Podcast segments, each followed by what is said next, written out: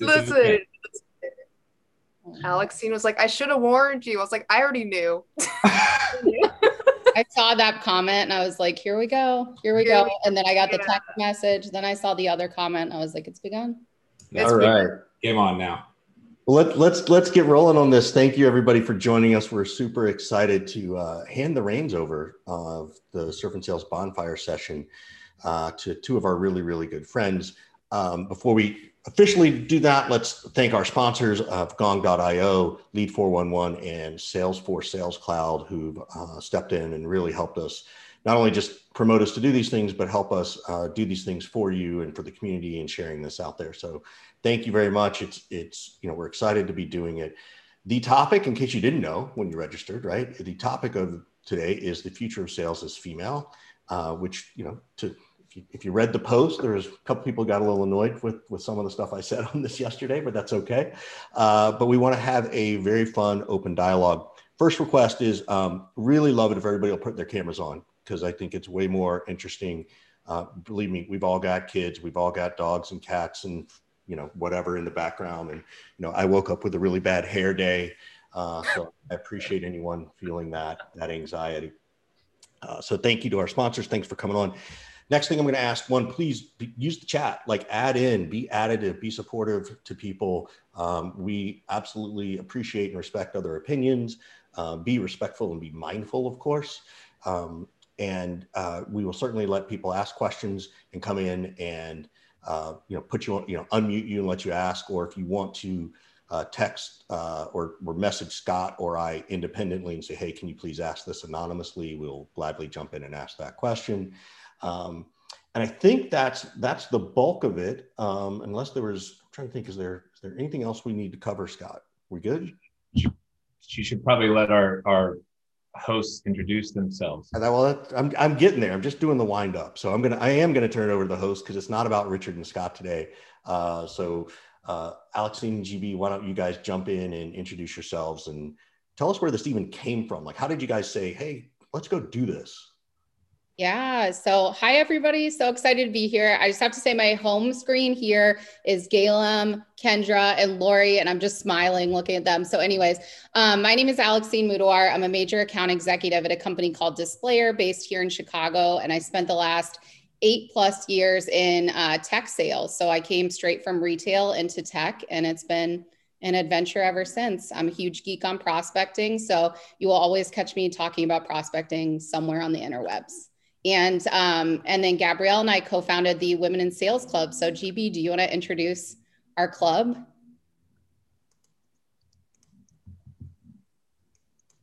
Oh, you're muted. Probably take her off mute, Richard. I never put her on mute that time. it was like the host is not allowing people to unmute themselves. So Hey everyone, uh, my name is Gabrielle or GB. I am an SDR manager over at Gong. Um, I have recently gone on Scott's crap list because I voted for Dale Dupree in Elite IQ vote. Um, yeah, so I yeah I've been working in actually today. Today is my six year anniversary. Like my first day in tech sales was exactly six years ago. I started off as an SDR. So, yes, plus 1 million to prospecting. Um, yeah, so I've been an AE, I've done sales enablement, I'm, yeah, SDR manager. Uh, and I cannot keep my mouth shut about seeing women being uh, promoted into leadership positions and women succeeding in sales. So, yeah, and I get to, yeah, and I get to hang out with Alexine every Saturday in Chicago. So yeah, that's me. That's awesome. Um, love everybody. Yeah, see people doing that. Put in the message. Go into the chat and tell us where you're dialing in from. It's always kind of fun to see where folks are are coming in. Um, so I think the the first question, you know, is, you know, why do you guys think that sales is is such a great career um, in general, but certainly for women, right? Like it, there's look, there, it's okay to talk about this stuff being different. Like there's no, you know, we don't we don't need to you know sugarcoat it. some things are good for certain people and some aren't what do you guys think mm, so i'm going to go with the obvious one that everybody's expecting this is a very lucrative career choice for me when i got out of college I didn't want to be a doctor because I'm a hypochondriac. So that was not going to be a career path I could choose. So I was like, where can I make money and how quickly can I make that money to meet the goals that I have. So I've always just had really high expectations of life and of myself. And maybe sometimes they're too high, but this was a career path that allowed me to literally hit the ground running a, a, year out of college, be able to make money that some of my friends, you know, to this day still haven't made. And I don't think that's that's the most important thing about sales necessarily. But for me, if I'm being honest, that was a big motivator was financial independence and the ability to always be able to take care of myself. And I bought my first condo, a three bedroom condo when I was 25 or 26 which was rare at the time too without any help. So that you know things like that for me if i'm being honest that was that was why this was a really good career choice for me. Ooh alexine i love that. Um so from my end uh, i'm like one of those like weirdo salespeople who's like not motivated by money whatsoever. If anyone were to like say, hey, like we're gonna offer you a bunch, like honestly, like I, I, need to get into the details before I just jump to any any kind of decision that I'll, I'll say, yeah, money's gonna be the main motivator for me. But um, I think I had I had been in um, whether it's because I'm a woman or if it's I'm a, I'm a black woman, I found myself in a lot of environments where I was consistently overlooked or I wasn't seen as somebody who can be who can perform or as someone who should be where they were. So whether that was in academics or whether that was in sports. Um, and and I remember even after college, like for a bit, I was working for my uncle's company. Um, and he was very much like, hey, I'm not going to give you your kudos because we're related. And I don't want that to be seen as I'm favoring you. So I remember um I worked for him a, uh, for a year. And at the end of the year, uh, one of my coworkers was like, Hey, did you know that you tripled our sales from last year, even though we didn't even have stock for a third of the year? And I was like, wait, what? so like, you know, I found out that I was like, oh, I didn't even like I, I didn't even know realize truly that I was in a sales role. I wasn't being compensated or commissioned on my sales either. And I was like, screw this. Like y'all don't know how to treat me. So I I, I stepped into tech sales. Um, and I think it was really for the first time that I was able to put forth effort, get results. It made a lot of sense, and you couldn't dispute the numbers as well. So, not to say that sales or, or working in sales is a full meritocracy, but it seemed like the closest thing to it uh, compared to any past experiences that I had. So, for me, what I find really compelling about being in sales, especially as someone who's from an underrepresented group and lives at the intersection of two under, uh, underrepresented groups, I was like, the numbers do not lie, right? Like, if I'm kicking ass, I'm getting quota, like I'm doing the damn thing. There's literally zero reason other than your ignorance why you're not giving me my flowers right now. So I, I love that piece of like the the success. Um, so recognizing those ways. So GB, is it is it the chip on your shoulder that you like? You know. Oh, I. Nice, but it was. I really need this. I like to have this chip on my shoulder. Oh, I do. I would tell people, I was like, I 100% have an fu mentality. Like that oh, it's, it's lessened a bit over the past few years but when i can't when i got into sales i was like i have something to prove. Like i know i know i can do really great things. I just need to be in the environment where i have the opportunity to do that and i'm i'm able to be seen for that. So were you were you like that as a kid? Were you like were you six years old and you know mom and dad were telling you not to do this and you were like uh-uh i'm doing it anyway? Like is this just innate in you oh yeah my mom's like you're the most hard-headed person i've met in my life. Like and then i got a phone where i had access to the internet so anytime anyone said anything i was like so google said you're wrong.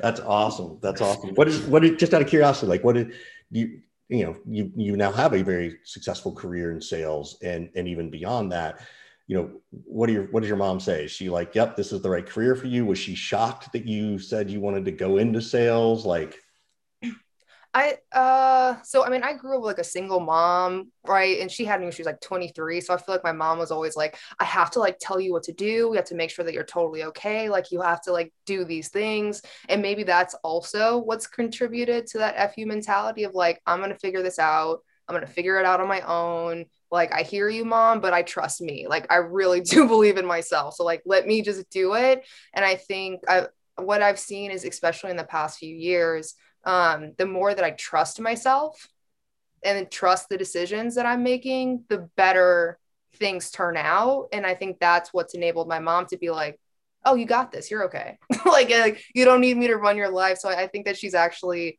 uh, she's a lot more relieved she's like i can live my life now i'm like yeah it's okay. You've been launched. Yes, yes. I was like, let me leave the nest, mom. It's gonna be all right. All right, I'm gonna I'm gonna get off the mic and turn it back to the two of you and let you guys sort of take this where you guys want to go. Like what you know, what inspired this? What made you guys want to have this conversation? And I'll I'm done for now.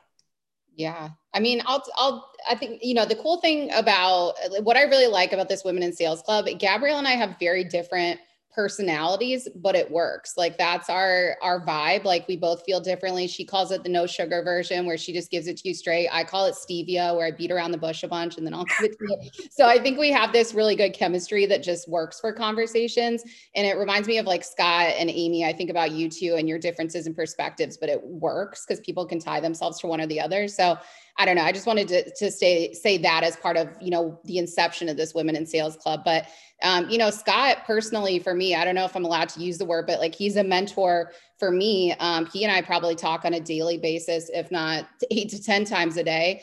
Um, so when we were thinking about launching this club, one of the one of the areas that we really wanted to focus on we're like there's a lot of really great groups for women in sales it's incredible I don't see any of those as competition. We are all trying to do the same thing. What I wasn't seeing from some events was male participation. We weren't seeing men coming to the conversation.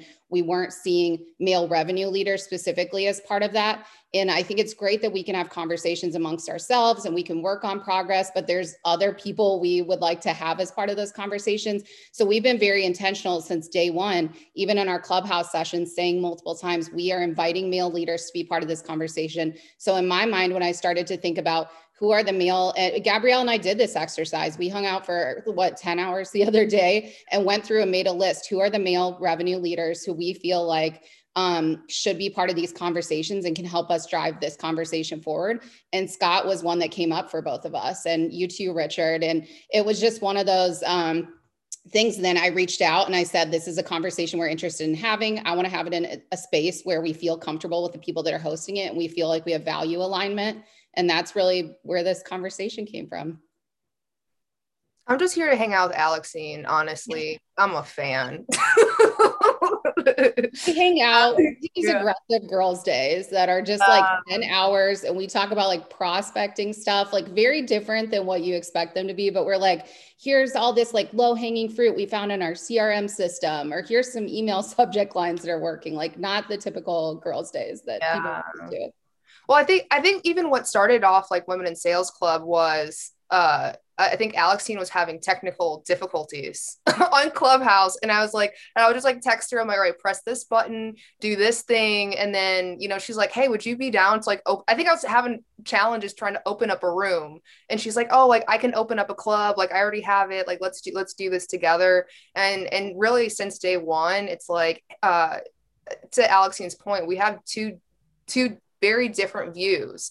Um, um, even in the answer that we asked, like, why did you get into sales? Right? It's like it's two two very different perspectives. But I think the thing that really ties us together and something that we're very um, impassioned about is the conversation about women in sales can't just be only women. It can't be a silo. We have to have an integrated conversation. We need to have a collective conversation and we can't be shutting people out. We can't be man bashing here. Like that's not going to progress anything whatsoever. Um, and so, even in our first kind of off clubhouse event, it's like, how do we reflect that? Like, how do we I don't want to say like make a stand, but like what is the message that we want to send? It's like, hey, here like here these two like very well known male sales leaders, right? Um, who they're opening up the floor, but like we can kind of have this stand from the very, very get-go that the conversation about women in sales, the effort to promote, the, the effort to empower and to elevate is going to be a collective effort. It's not going to be just like one demographic whatsoever. What are the what are the challenges, you know, that and I think we know some of the obvious ones, and I think it's okay to talk about them. What are the challenges that are still happening today, even after the Me Too movement, right? That women face, and um, I think they're still there, but I I, I want to hear it. And then the other question I think, which is equally important, is what can we do? And I'll I'll speak collectively as the we of men to help support and keep growing and going and all those things.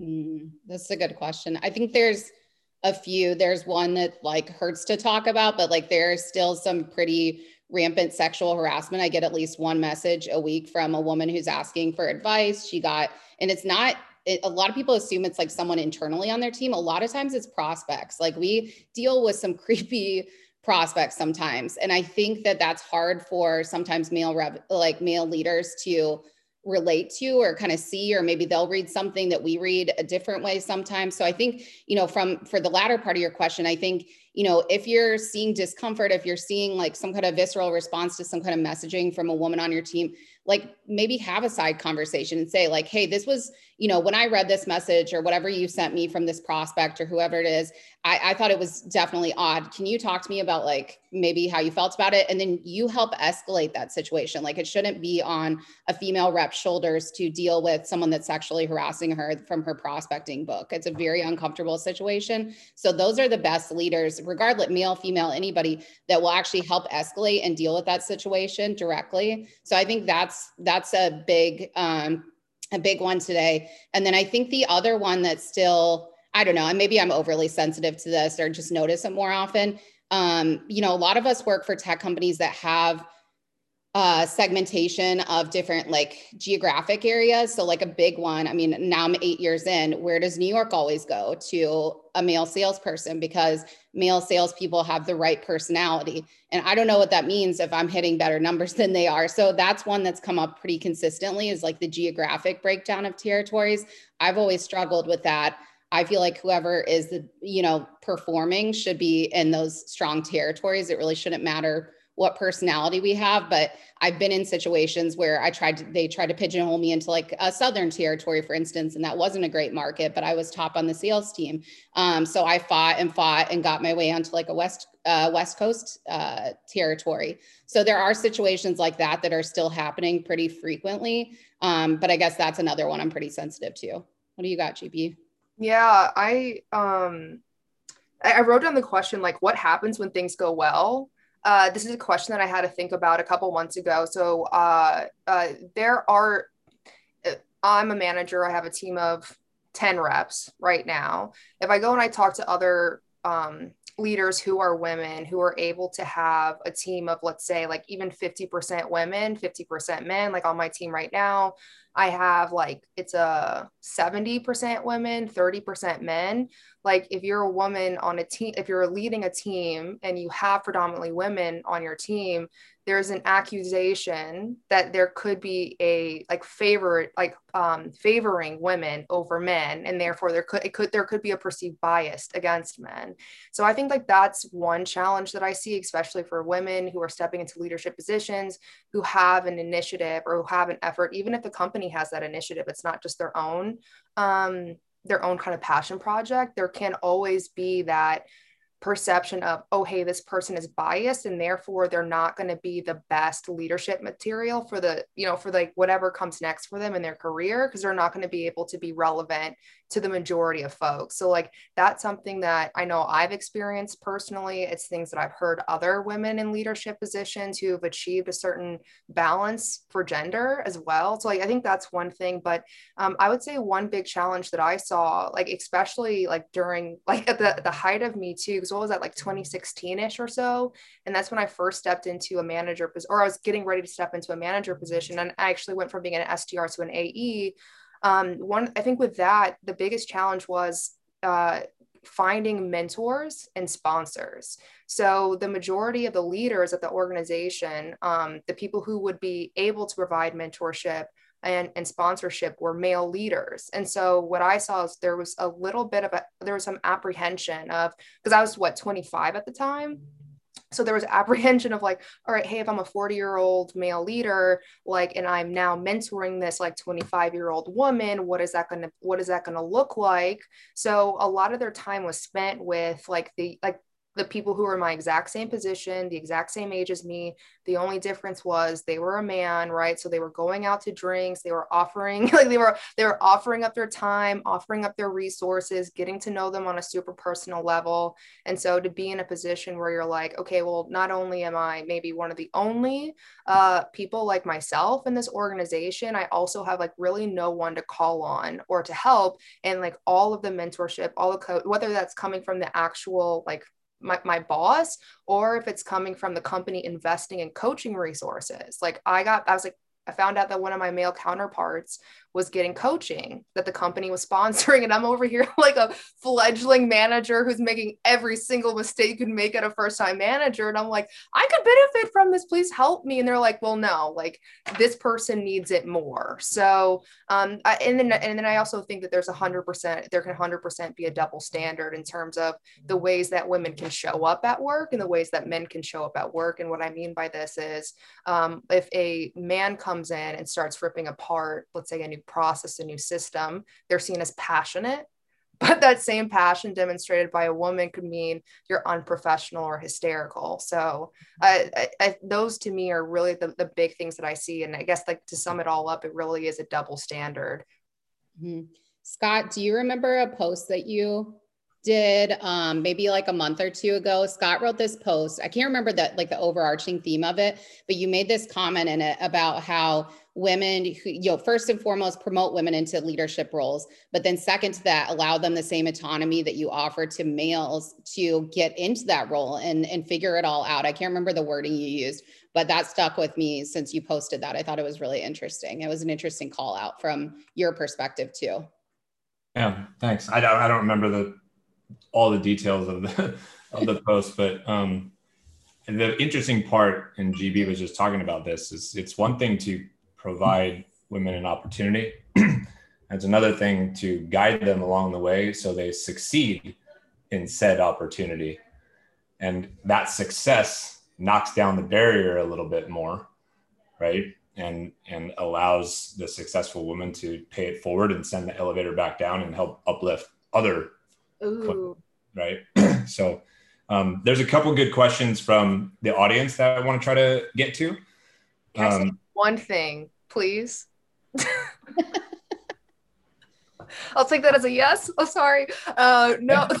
no, I was just going to hit on one thing. I think there's another, there's one challenge that I've seen. I think, and maybe, maybe it's generational. Is if we think, uh, um, kind of just tailing right off of what you said, Scott, if there's a world where women are given opportunities but aren't being set up to succeed, and you have to by like you have to like bulldoze your way into being successful on your own. I think that then creates a standard or precedent that says if you're a woman and if you're a woman in fill in the blank in sales or in leadership you have to do it by yourself. So even this piece of like hey you want to send the elevator down based on my own personal experiences in the past, more often than not, the women who were in leadership were the ones who were saying, there's no elevator that's coming for you. Figure it out on your own. So if we have this culture that says women have to figure, or under women, underrepresented groups, whatever, have to work three, four times as hard, do things on their own, that also I think establishes this mindset that we're not supposed to help each other out either.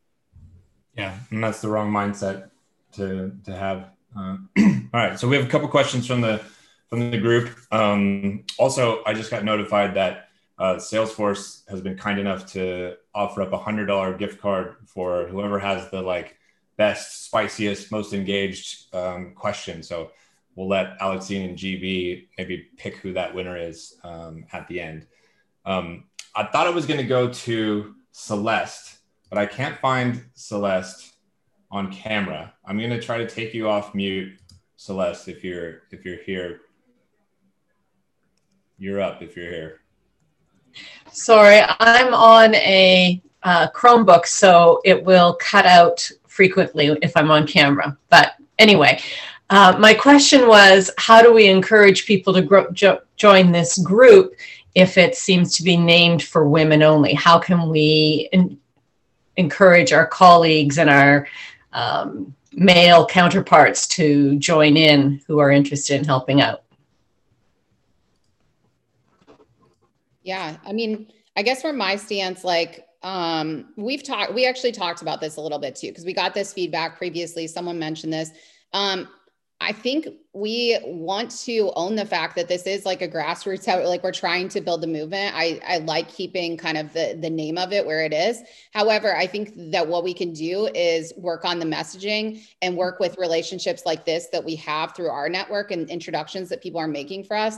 Like this, this, in my opinion, sets the tone. Like Richard and Scott um, continuing to to publish this event, taking some heat when people were making comments on that. Like that is kind of setting the tone. And what I noticed is Um, I GB knows this. I like actively track our, our brand new LinkedIn page. I send a message to everybody that I'm not connected with that joins the group. And what I noticed was since you both started posting that event, we had more men request to join the Women in Sales Club. So that to me uh, signifies that if we are able to keep the message consistent and have the right voices as part of these conversations that align with our value systems, um, which I want to emphasize means it's not every male revenue leader is not going to align with our value system or being cognizant of that. But i think if we can keep that message consistent then we will we will be able to drive more um, attendance. But i understand the point and it's not the first time it's brought, been brought up. Oh yeah. No alexine yeah alexine we've we've had many conversations about this and um, I know from my end, I think a lot of what influences my perspective and when I'm showing up in the meetings or showing up in the conversations with Alexine is uh, somewhat influenced by like identity as a black person and the difference between performance and something that's genuine. So even if we do change the name, right? Like uh, to me, it's the actions that matter much more. So I'm like, if it's just a, if it's just a matter of branding for the sake of branding, like is that sincere? Is that genuine? Or is that performative? Right? And are we always going to be at the mercy of like somebody else in some other group? Um so maybe that's where the no sugar piece comes in where i'm like yeah no not today. So um but but yeah it's it's these actions that we take right? So it's like if if we say here are our values here's what we're about we say it every single meeting multiple times in the meeting as we're resetting. If we're taking the time to invest in relationships with like richard and scott and like tim clark i don't know if he's still here or not from salesforce but like we're you know we're, we're engaging and, and we're asking questions and we're involving people and we want to hear their voice and we you know we invite them to the stage. Um, these are men. So like to me it's very it's much more about the actions that we take than the things that we say. Thanks celeste for the question. Cynthia silva you're up. Hey guys can you hear me Yes. Hi, Cynthia. Awesome. Awesome. Hey, guys. Hey, um, so my question is, and I'm, I'm trying not to sound cynical, um, but what's it really going to take for the tech industry to embrace hiring and then supporting uh, women and minorities as part of their tribe? Because, uh, you know, and I just want to kind of frame it from my personal experience. Um, early in my career, I worked at two different banks which is the epitome of the boys club, right? They started the boys club back in the day, old white bankers.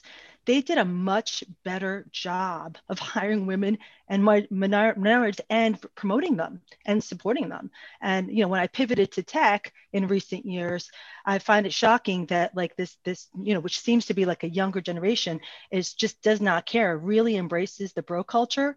And every so often, you'll see them when, when some sort of uh, racial um, injustice happens, they'll post Black Lives Matter on LinkedIn, and that's the end of it. So I'm just curious, like if women, men, anyone, I would love to get someone else's perspective because I think I'm getting cynical and, and I'd rather not be.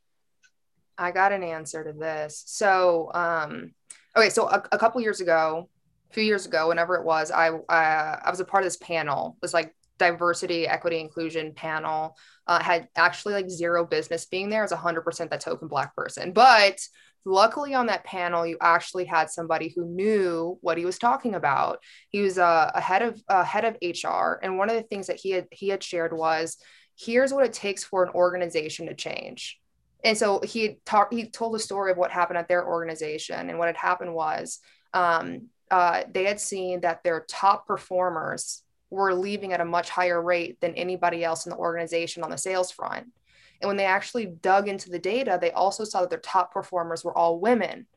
And so they were like, wait a minute, not only do we have a problem with retaining our top performers, we have a huge problem retaining women.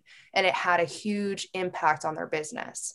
And that is what compelled them to go in and to investigate what is it going to take to because they, they associate a top performer with women with women now right? So like like we have to find a way to be able to retain our top performers and a huge part of that is going to be we have to create an environment that's inclusive and equitable for women. So this is really why i say vote with your feet because that is what drives businesses to check themselves.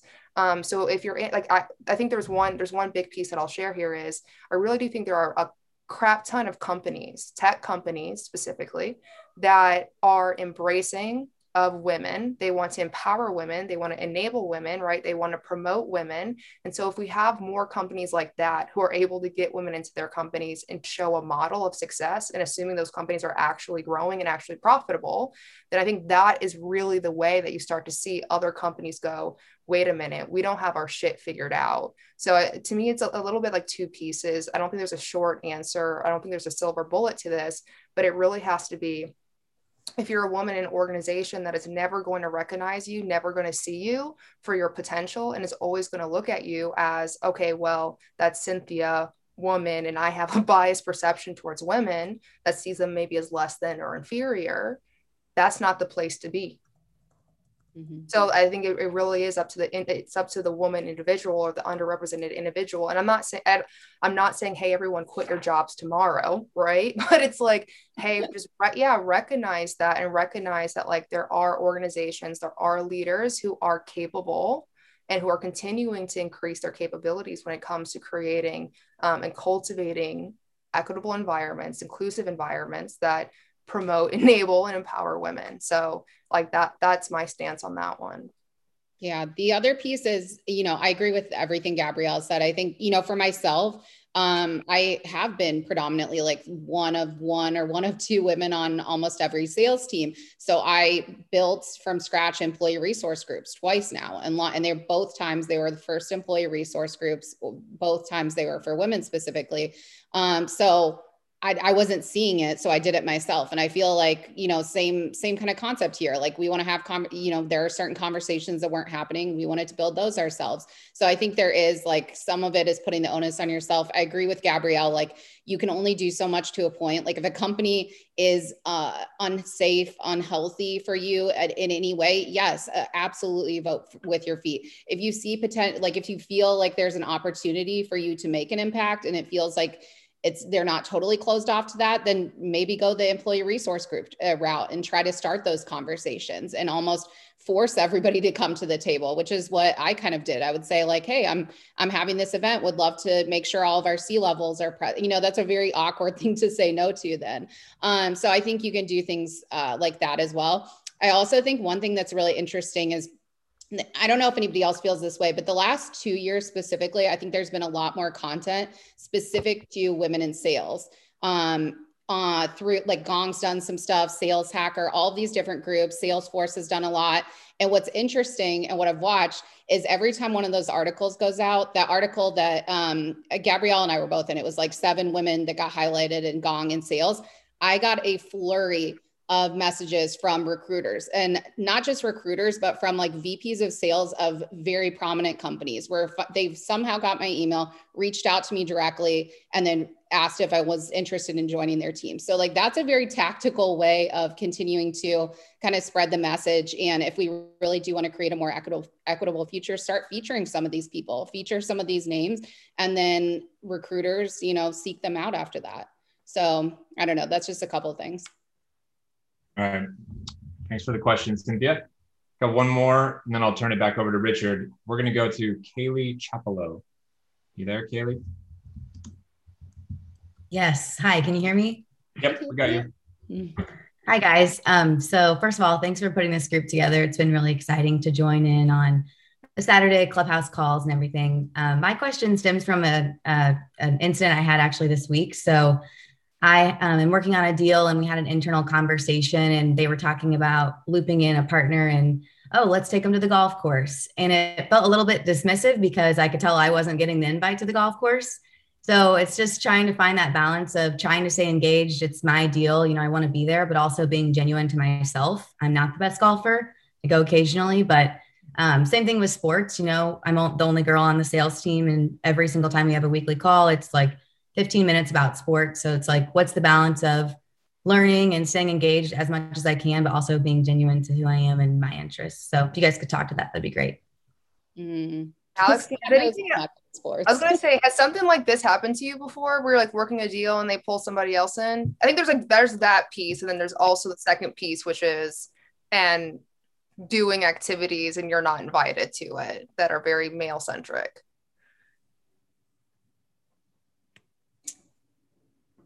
Sorry, that was the first question was for you. Has anything happened to you like that? Where they're like bringing in dudes into the deals.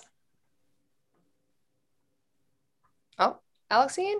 Oh, was that for me or for Kaylee? Yeah, no, that was for Oh, you. I, I thought you were asking Kaylee. I was like her specific to her deal. Um, No, no, no. I was asking you if you've experienced anything like that.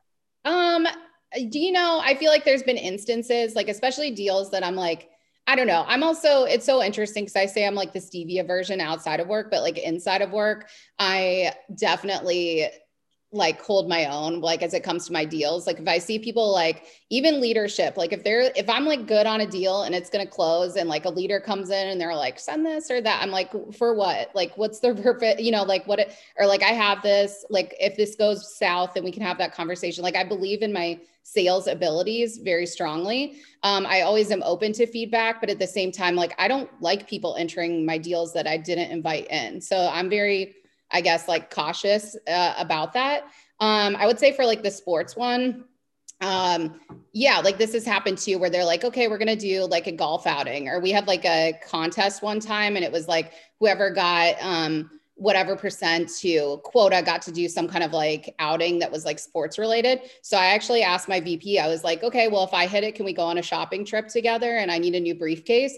And I did. I tripled my quota that month and we went on a shopping trip and I got a new briefcase. So I think like play with it how you will. I don't think everybody necessarily has to go that route. Um, but that was my playful way of kind of like everybody else wanted something and I'm like, cool, well, this is what I want to go do. So is this an option? Um, so I think if it's your deal and you don't want to do that thing and you've been close to that deal this entire time, I would just suggest, you know, hey, I, I heard the suggestion about the golf outings. You know, I'm sure that sounds like a lot of fun. Feels a little bit ex- exclusive towards me um, since I'm not a golfer. Uh, but what if we did something else instead? And maybe there's like virtual, you know, I don't know if there's like a middle ground. You can meet like a virtual golf thing. Like I did that recently and it wasn't like the greatest day of my life, but it was fine. So, um, so I think you can make recommendations and suggestions for, for other routes. Yeah, Yeah. But even if it's even if it's fine, you know, that's you know, you know, it's fucked up, insecure, neurotic, and emotionally unavailable, right? Like that's doesn't necessarily mean it's the right thing to do, right? Like that's still acquiesce. I wish that part could go away. That it was like we could find different things, right? Or that you know, I've I'll throw out suggestions. I know uh, companies we've done cooking parties, we've done stuff like that with. You know, to your point of you know, virtual when you could go places. You know, Top Golf was kind of fun because it was just meant to be a good time. It wasn't meant to be golf. Um, it was meant to just be hanging out. Um, but you know, it just as a male, it frustrates me to hear you say, "Well, that's fine," and it's like, "Well, wait, fine is okay, but that's still not good enough. Like, I want it to be good for you. Like, that's that's just frustrating." Um, I know we've got a, a couple more questions coming in. Um, uh, so I know Summer uh, had a really good question. Just took you off mute, Summer. So come on in and ask. Okay. it. Thanks. Hi, guys. My name is Summer. Um, so I am entering tech sales after about 12 years of being in outside sales. I was actually sales manager for a golf course for a number of years. So I planned a lot of these boys outings that we're talking about. Um, but, you know, I've never had a problem holding my ground and having a voice in a male um, centered, you know, arena. Um, but recently, last week, um, my manager told me to quit being so emotional um, about. Um, we were changing the way that the leads were being um, doled out, and I wasn't emotional in my head. I'm thinking I'm not being emotional. I'm just being passionate or aggressive. Not so much aggressive, just passionate. Um, so how do you handle that? Like being accused of being too emotional, like that really stung and. Um, Yeah. I got thoughts. Nonviolent forms of communication. Um, if anyone's heard of that framework, so it goes observe, feel, need, request. I I adapted it because honestly a couple years ago, I think I read something that they were like, hey, like if you talk about feelings, you could be it could be perceived as being like too emotional. So instead of like the feel piece, I say concern. So what this can look like is if someone says something. So um, I had I had a situation uh, recently where it wasn't like someone calling me emotional, but there was this like I feel like they said something to me that indicated that you're only saying this to me right now because I'm a woman.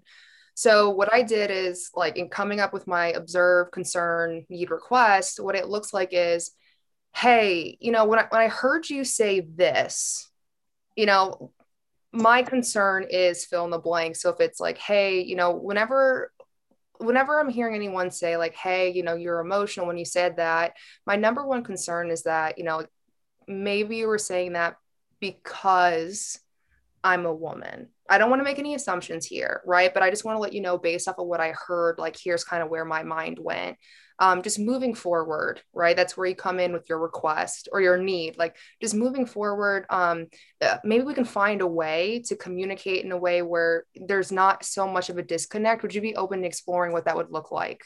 And so that can just, so you're, you're really advocating for yourself. You're not coming in being accusatory, right? That's the nonviolent part of it all, but you're, you're, you're able to start a conversation that can create a place where the words that someone is saying isn't coming off as an attack or or an assault or anything like that. So that would really be my advice in handling those kind of situations is going to like the nonviolent forms of communication. I yeah. thank you.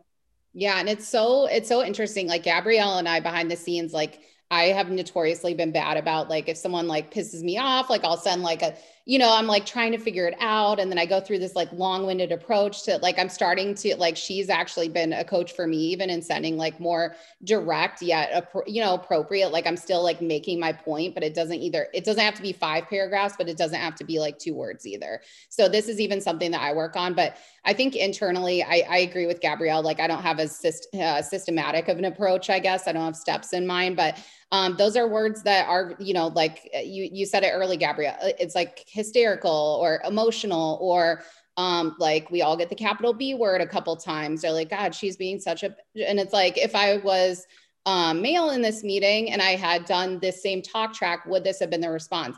And I have asked that question sometimes behind closed doors too, with like a leader, with whoever, um, if I get that kind of feedback. So I think it depends also on your level of comfort and like where you feel? Because i think it's uh, the like especially if i hear that word thrown around i'm like hey i'm just wondering like had i been someone else ran through the exact same deck answered the questions the same way would i have gotten this feedback? And you just and i'm just asking you honestly. And then i i kind of have that conversation. I don't think it needs to be like in the middle of the meeting i like flip the table and then like you know throw my my powerpoint everywhere. But i think there's a way of having that conversation in a very direct way behind closed doors and then if you continue to get kind of like those types of words thrown around, then potentially you need to escalate it. Or Gabrielle's yeah. point, you know, vote with your feet.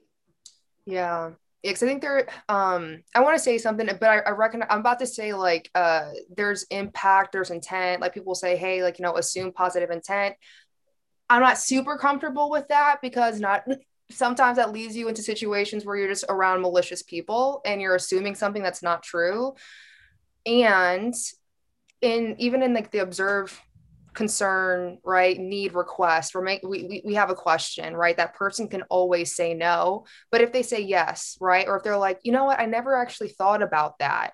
It was just an unconscious thing. Um, there's an opportunity for them to learn right? And, and again you've advocated for yourself you've given yourself an opportunity to get your needs met now right? Rather than your bond rather than your boundaries crossed. So i think there is there's a huge piece of um, as the individual um, yes you can vote with your feet but i think there's a, a, huge part of like hey you have to advocate for ourselves. We have to communicate. It's like it's really like being in a relationship on that end. So if, everyone, if someone's like irritating us and they, they don't know right? Like let's take the moment to educate a little bit. And then from there if they keep on doing the stuff you know what you're working with Cool. All right, we're gonna we're gonna go into the next question. Obviously, again, want to uh, thank our sponsors of Lead 411, Gong.io, and, and Salesforce Sales Cloud. And reminder, there is a gift card. Um, I know Tim was on here earlier. Um, yeah, there he is. Hey, Tim, uh, who's helping us do this. We appreciate it. Uh, next question uh, is we're gonna have uh, Kendra Warlow join us. And Kendra, if you don't know, um, has since this is surf and sales, she's helped raise two scholarships to send some people to the surf and sales event. Like just took it upon herself to send out and try and help some people who maybe either don't know that they could or didn't think they should or whatever. So we, we appreciate it. So Kendra, what's your question though? Thank you. Hello, amazing boss women that I absolutely admire. My question for you is how are you working with the male leaders in your life who are mentoring or are sponsoring? Are you acting intentionally with those men or are you kind of allowing it to flow um, and be what it is? I think sometimes it can be a struggle when you're young and you you have these these older men in these positions of power who do genuinely take an interest because they see what you're capable of doing. And then they start providing advice or getting getting you involved in things but then it it takes a turn not necessarily for the worst just like oh i haven't talked to you in a week and a half. Was i supposed to do that? Or so how do you guys navigate that? Because i think the men who are in those positions of power that's how they're going to bring women leaders up is to is to take hold and say like yep i'm going to sponsor you. Like i will advocate for you. I will push things out of the way. Um, but are you having those conversations intentionally or have the, the people in your life who are helping you do those things has it just come about? Mm. well i'll give a, a, concrete example. And i think to Ga- gabrielle at some point we should talk about the allyship versus um, accomplish or accomplishes uh, accomplices. I think we should talk about that as part of this. But um, my, so when I started out in sales, I knew nothing, and so I was very much like just going ham on the phones and trying to get as many meetings as I could and trying to learn while I was driving the car and like putting the tires on. Um, so my my first mentor was actually our our CFO, which is totally random. I happened upon him at, I don't know if we were at like a happy hour or something. And I, you know, I was just like, I make a 20 page business plan every year. And I put in there all my, my sales numbers and how I'm going to hit my quota. And he's like, what? And he's like, what are, you know, we're probably like at some casual happy hour. And here's this like kid who was just right in his face about her 20 page business plan. Um, so that was my first mentor. Like I, he was like, okay, he's like, bring the business plan with, and then we'll sit down. I'm going to go through your business plan with you, but I'm going to give you actual feedback. And so I got to that lunch and I was like, he, I was like, here we go. I, I was like, I am going to get like all the praises. He's going to give me my flowers, as Gabrielle always says. And I got there and he was like, no, there's no like statement at the front. Like, what is your actually goal for the year? I had to dig in through page five to get to that. Your, um, financial goal is too low you need to increase it. Here's the like all this stuff he just ripped it apart and then helped me put it back together. And then we reconstructed it and then would meet quarterly and we would go through my business plan again. But there was no like praise or anything. So it was but it was awesome. And i crushed my number that year. So i think like sometimes we think of mentorship as like we have to like formally court someone or so, something. Sometimes it's just as easy. Like scott and i naturally just started talking and now like if i'm talking about anything like money related like he's a really good resource because scott i'll be like oh you know this happened like something with money and he's like no absolutely no it's not going to work you do not say and that's the receiving end. Yeah and it's important like that's a really important mentor. So i think my idea of mentorship five years ago is very different than my idea of mentorship today. Like I believe like Scott talks a lot about this, like the mentorship at scale. I have people that like Larry, uh, like I, I wouldn't even, you know, it's like, would he necessarily be a mentor? No, but like I go to his Friday sessions and they reinvigorate me. So, so I don't know. All that to say, I think there are different forms of mentorship. Um, but for me, most of my mentors have been male actually. So that's been really impactful on my career. And I'm very grateful for that. Yeah, I was gonna say I think all of all of my mentors have been men thus far. Um, and uh, so I guess I guess there's like okay, so um, I'm thinking about um, Roderick Jeff- Jefferson, the way he would talk about mentorship and sponsorship. So mentorship, um, uh, so there's sponsors. Sponsors are the folks who are going to speak on your behalf when you're not around. They're going to be the ones who are in the rooms, they're at the table, and they're vying to get you to that table or into that room. Um, I think mentors is more of that like personal one to one relationship, right? So um, I think there's the first part of uh, for me, like I'm I'm a mentee to a man named John Gilman, who's a VP of Sales over at Confluent, um, and a lot of my like our mentorship is very much informed by me. So that means that I'm reaching out to him when I want to reach out to him. We talk about communication, right? So I'm like, all right, hey, like, is it bi-weekly? right. Um, and he's like, hey, listen, if, if you need, if you need to talk to me whenever, like it doesn't have to be so formal. Give me a call whenever, right? So I have that open door. So I think a lot of, of I'm a huge advocate or like a huge proponent of self advocacy. So, like, a, a, lot of um, how I would approach mentors, like even getting a new mentor. I think about someone like a Kevin Dorsey, where eight months ago I was like, he's gonna be a mentor of mine. I don't care. And I didn't know exactly. And I, I, blew him up. I was like, hit him up on LinkedIn, hit him up on like Slack. Like I found his number, right? I'm just like, you. And, and a lot of it was there was a very specific reason and a very specific purpose of like, hey, here's exactly how I would like for you to mentor me. Like, here's exactly what I want to work on. Here's exactly how I see you helping me. Like, is it okay? I didn't even ask it. Like, I asked, is it okay if I put time on your calendar? He never responded. I just put time on his calendar and he showed up. Right. So uh, I would say like how like how to show up with these like with male mentors is like show up fully, advocate for yourself, like demonstrate that self awareness, ask for what you need, right? and like, and, and, and, and put that on repeat until they're like, time out, right? Like, this is too much for me. Can we, can we take a moment? Um, and, and I'll add like one more piece here.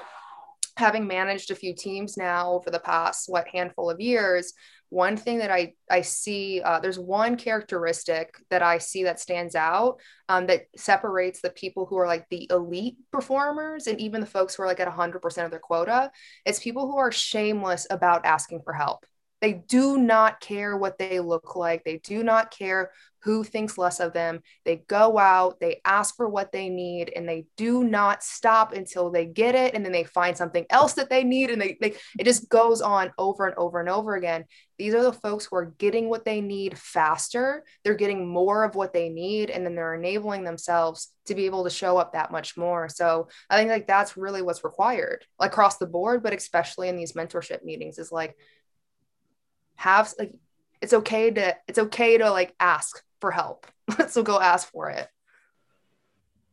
well good question okay we have what i think is a unique question and i saw a couple couple comments that uh, people were hoping that he got to ask it so we're going to take steve fullington off of uh, mute and let steve ask his question Hi, thanks for uh, taking my question. And uh, Alexine, good to see you. Good to uh, see you. Years. Oh my gosh. Hi, Steve. so I work with a lot of universities, and I want to ask the two of you what opportunities or experiences or whatever could you have gotten in university that, in retrospect, would have created a tailwind for you when you started your careers in sales? Mm-hmm.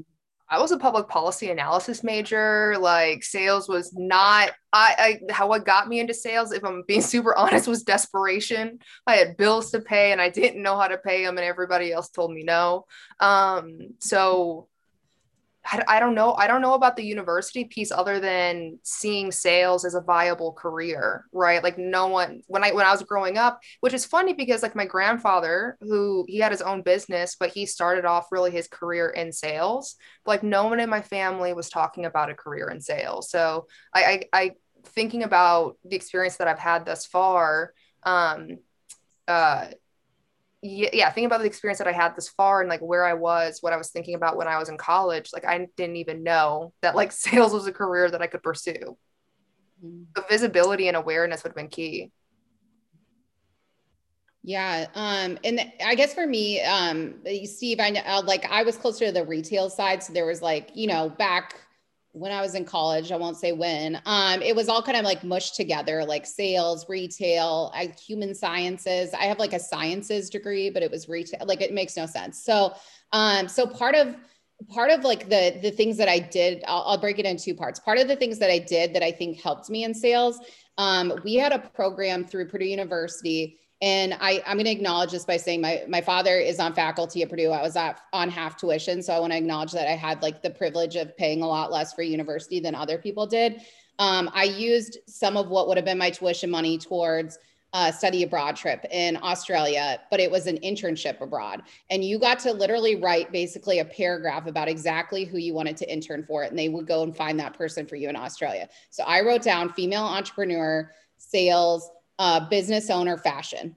And I was like, there's no way I'm going to end up at like, you know, a Kohl's in Australia somewhere. And they found me a female entrepreneur, fashion designer. She had shown in Fashion Week, all this stuff. So she actually had me sell in her storefront for an entire summer. And that was like a, a lot of early exposure. So I think those internship experiences, if you have the financial means or are able to set aside that time, uh, by all means, take advantage of them. More preferable if they actually pay. Um, and then um, some of the other things that um, I know there were courses. There's a lot more courses now in universities that are offered. So I certainly would have taken advantage of those had they been there.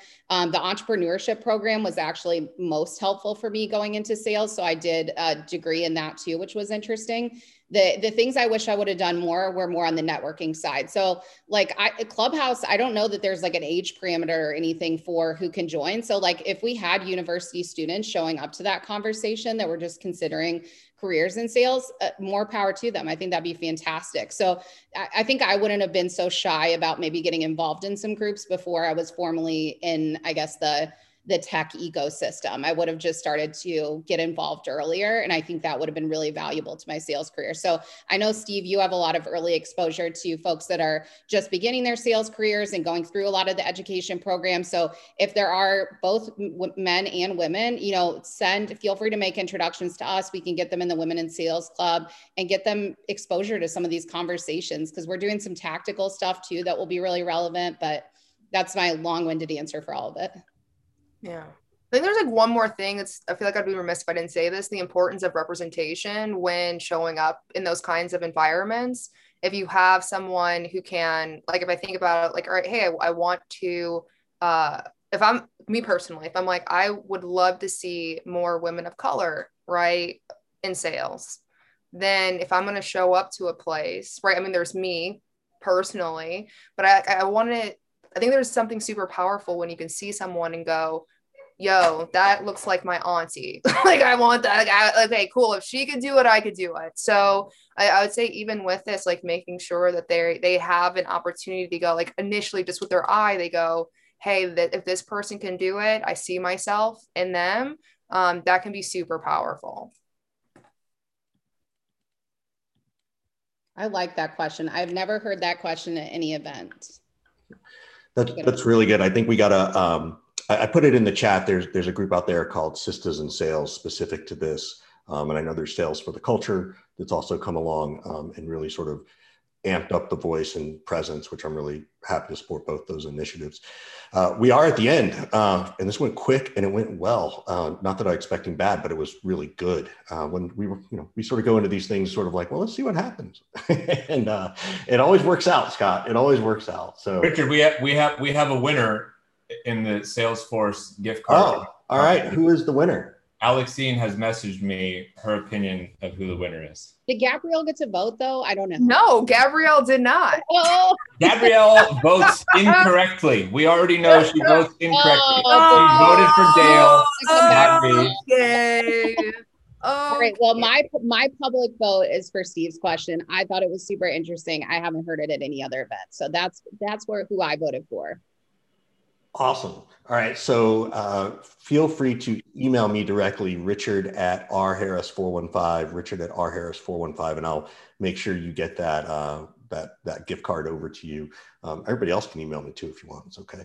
Um, you'll probably just go on my newsletter, but that's all right. Um, but again, I want to give a, a, thanks to to Lead 411 Gong and of course Salesforce, uh, Sales Cloud for supporting us and um, and and Alexine and, and GB, thank you guys for reaching out to us and asking to do this because we're always happy to do these things. So you know when people have ideas that that we think need to be voiced, we want to support them. So thank you both for for making this happen because um, we're, we're just you know we're just we're just sort of like the pipeline. You guys have all the oil. So thank you so much. Ooh, I like that one.